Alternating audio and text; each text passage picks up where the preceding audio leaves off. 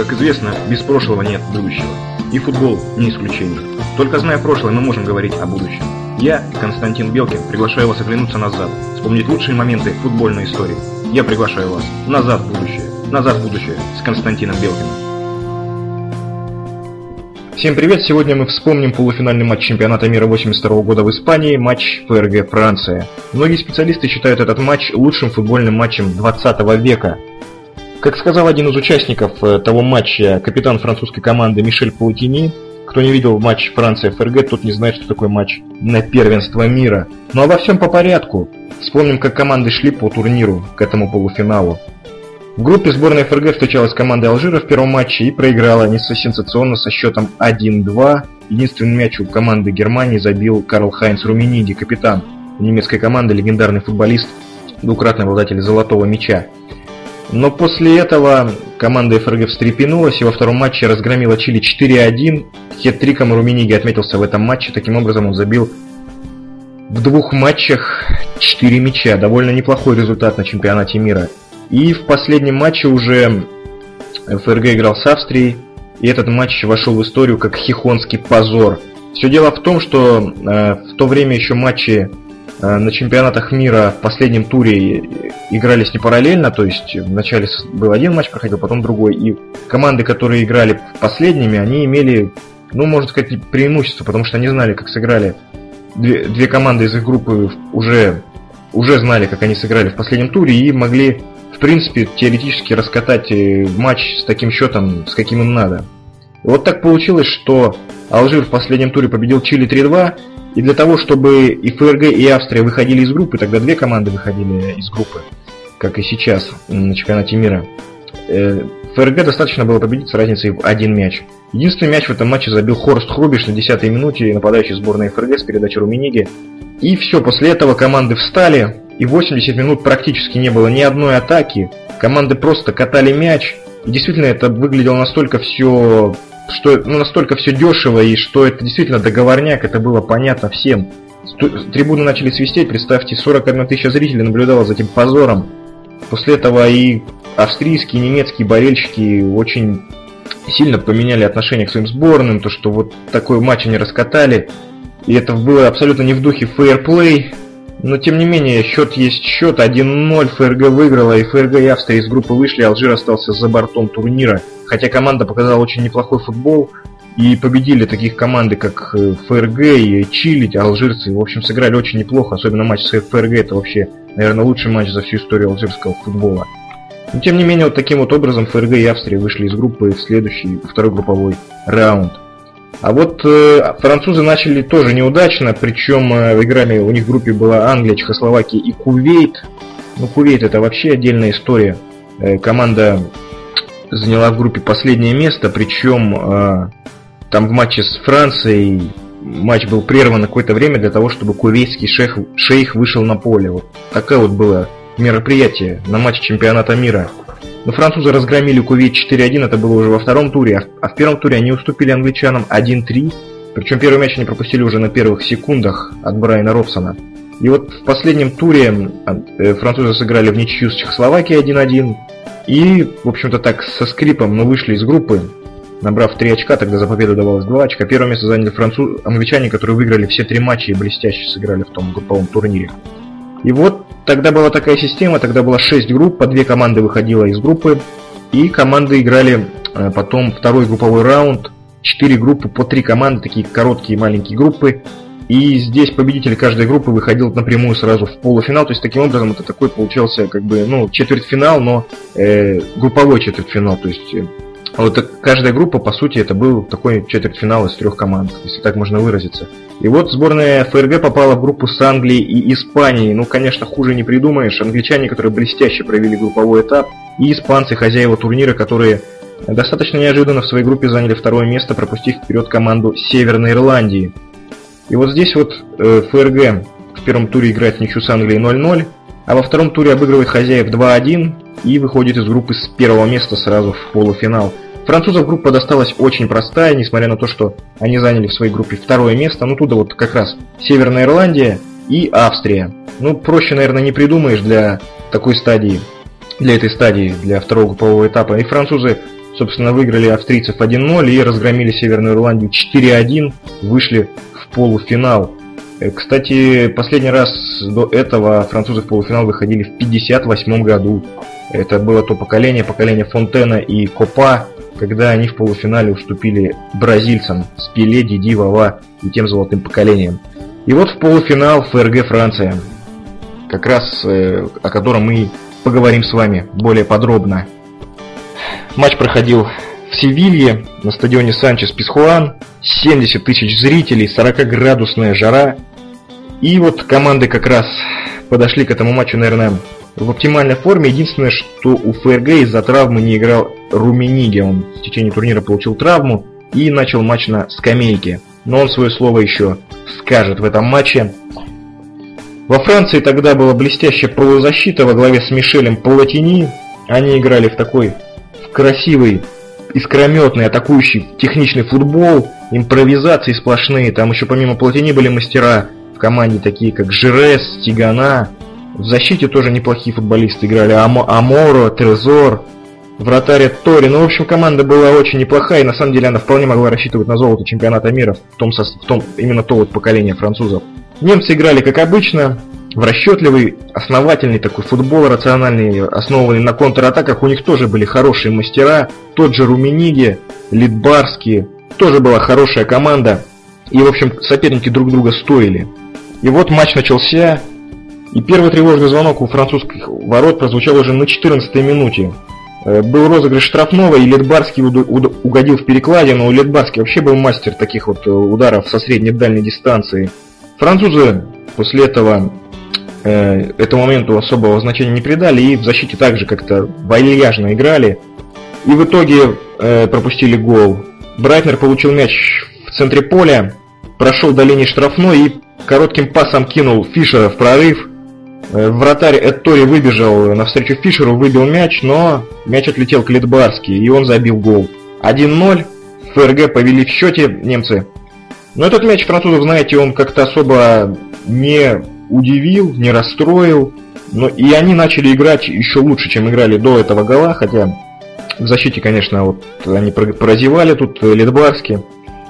И э, особенно, конечно, выделялся у них защитник Амора левый, который на своей бровке переигрывал Кальца, игрока сборной ФРГ. И вот через 10 минут после того, как э, немцы забили мяч, французы э, разыграли атаку, Жерес навесил штрафную, Платини в своем стиле мгновенно освободился от опекуна и головой сбросил мяч Рошто. Рошто придержали руками и уронили на газон. Пенальти абсолютно справедливый. Платини разобрался с вратарем э, сборной ФРГ Шумахером очень уверенно. 1-1. Затем э, кома- прошла игра без центра поля, были, э, были качели туда-сюда, обоюдоострые атаки, были моменты у французов и у немцев.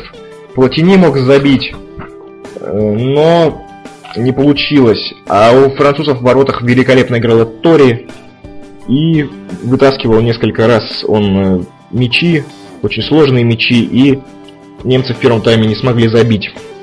После перерыва игра продолжилась в таком же стиле. Э, на 49-й минуте Мишель Дальгу, главный тренер э, сборной Франции, вместо Жангини выпустил на поле Патрика Батистона. И замена оказалась удачной. Батистон сразу включился в игру и очень активно начал встречу. И вот спустя 9 минут после того, как он вышел э, на поле, Платини кинул его из центра поля в прорыв великолепным пасом в своем стиле. И Батистон выскочил один на один э, с голкипером сборной ФРГ Шумахером. Вот этот момент, наверное, вот, который случился после этого, он, э, наверное, наиболее известный момент вот именно из этой встречи. Батистон вышел один на один с Шумахером, э, и Шумахер вместо того, чтобы сыграть мяч, он прыгнул бедром э, на голову Батистону, Бати... и мяч прокатился мимо ворот, э, а вот как раз вот этим своим таким вот э, абсолютно нефутбольным поступком э, Батистон, э, Шумахер выключил Батистона. То есть Батистон потерял сознание, упал на газон. После того, как э, это случилось, Шумахер отошел в сторону и начал поигрывать мячом, как будто ничего не было. На повторе видно было, что вот от этого удара у Батистона деформируется череп, но там действительно момент был просто чудовищный. На самом деле за такое сразу надо удалять и ставить пенальти. Э, после матча Шумахер оправдывался, что ему перед, перед этим моментом французские форварды тоже вели себя не очень чисто в отношении к нему, наступали на руки ему там бутсами. Ну не знаю, но действительно это может быть так и было, но так вратарь все равно играть не должен. И поведение было абсолютно неспортивное, но судья ничего не заметил такого криминального, даже не предупредил Шумахера и пенальти, естественно, не поставил, назначил удар от ворот. А Батистона, конечно, с поля унесли, заменили, вынужденную замену должен был э, сделать Мишель Дальго. К счастью, Батистон потом сможет играть и отделается лишь только трещиной в шейном отделе. После этого э, Шумахер, конечно, извинится перед Батистоном прессе, но пресса его всячески там измордует, и телевидение, и СМИ, печатные СМИ. Но после этого его простят, простит и, собственно, Батистон, они потом даже станут друзьями. А тогда э, Шумахер даже не подошел к лежавшему на газоне нападающему сборной Франции. После этого зрители всяческие действия немецких футболистов с мячом освистывали. Встречали свистом, и немцы начали ошибаться, начали терять мяч. И французы, в общем-то, могли от немцев, но не получилось. Немцы, в общем-то, достаточно грамотно распоряжались мячом, и после того, как несколько раз немцы грамотно выходили из-под французского прессинга и показали местами очень неплохие взаимодействия командные, зрители перестали свистеть и поняли они, что ну, немцы действительно, несмотря на все это, они все равно мастера на этот момент, и как бы виноваты все-таки в этом не вся же команда, а отдельный игрок Шумахер в, том, в той ситуации с Батистоном, и свистеть перестали. Последние 20 минут второго тайма прошли в обоюдных стремительных атаках, э, каждая из которых могла завершиться взятием ворот. Тори снова тащил мячи, Амора обыгрывал кальца раз за разом. Самый, наверное, такой яркий момент случился, когда Амора уже в конце матча, в добавленное арбитром время, наносил удар метров с 30, Шумахер уже ничем не мог помочь, и мяч попал в перекладину. Таким образом, основное время матча закончилось со счетом 1-1, судья вынужден был назначить два тайма по 15 минут. И вот здесь вот французы сказали свое слово. Уже на второй минуте Платини на правом фланге затерзал Кальца, бедный Кальц его, что с ним только не делали в этом матче французские игроки, и э, добился права на штрафной, Кальц его снес. Э, пока французы решали, кто будет бить, немцы там стенку строили, разбирали игроков, ну как обычно при розыгрыше штрафного, и, и вот так вот незаметно для всех э, подкрался к штрафной центральный защитник Тризор. После этого последовала домашняя заготовка. Все, все, защитники, все нападающие французов разбежались в стороны, увели за собой немецких защитников и освободили пространство для Трезора. Э, Трезору откатили мяч со штрафного, он сделал два шага и с лету вогнал мяч под перекладину. Шумахер такого подвоха вообще не ожидал. 2-1. Французы повели в счете. Немцы сразу начали отыгрываться, а французы начали продолжили играть свою игру.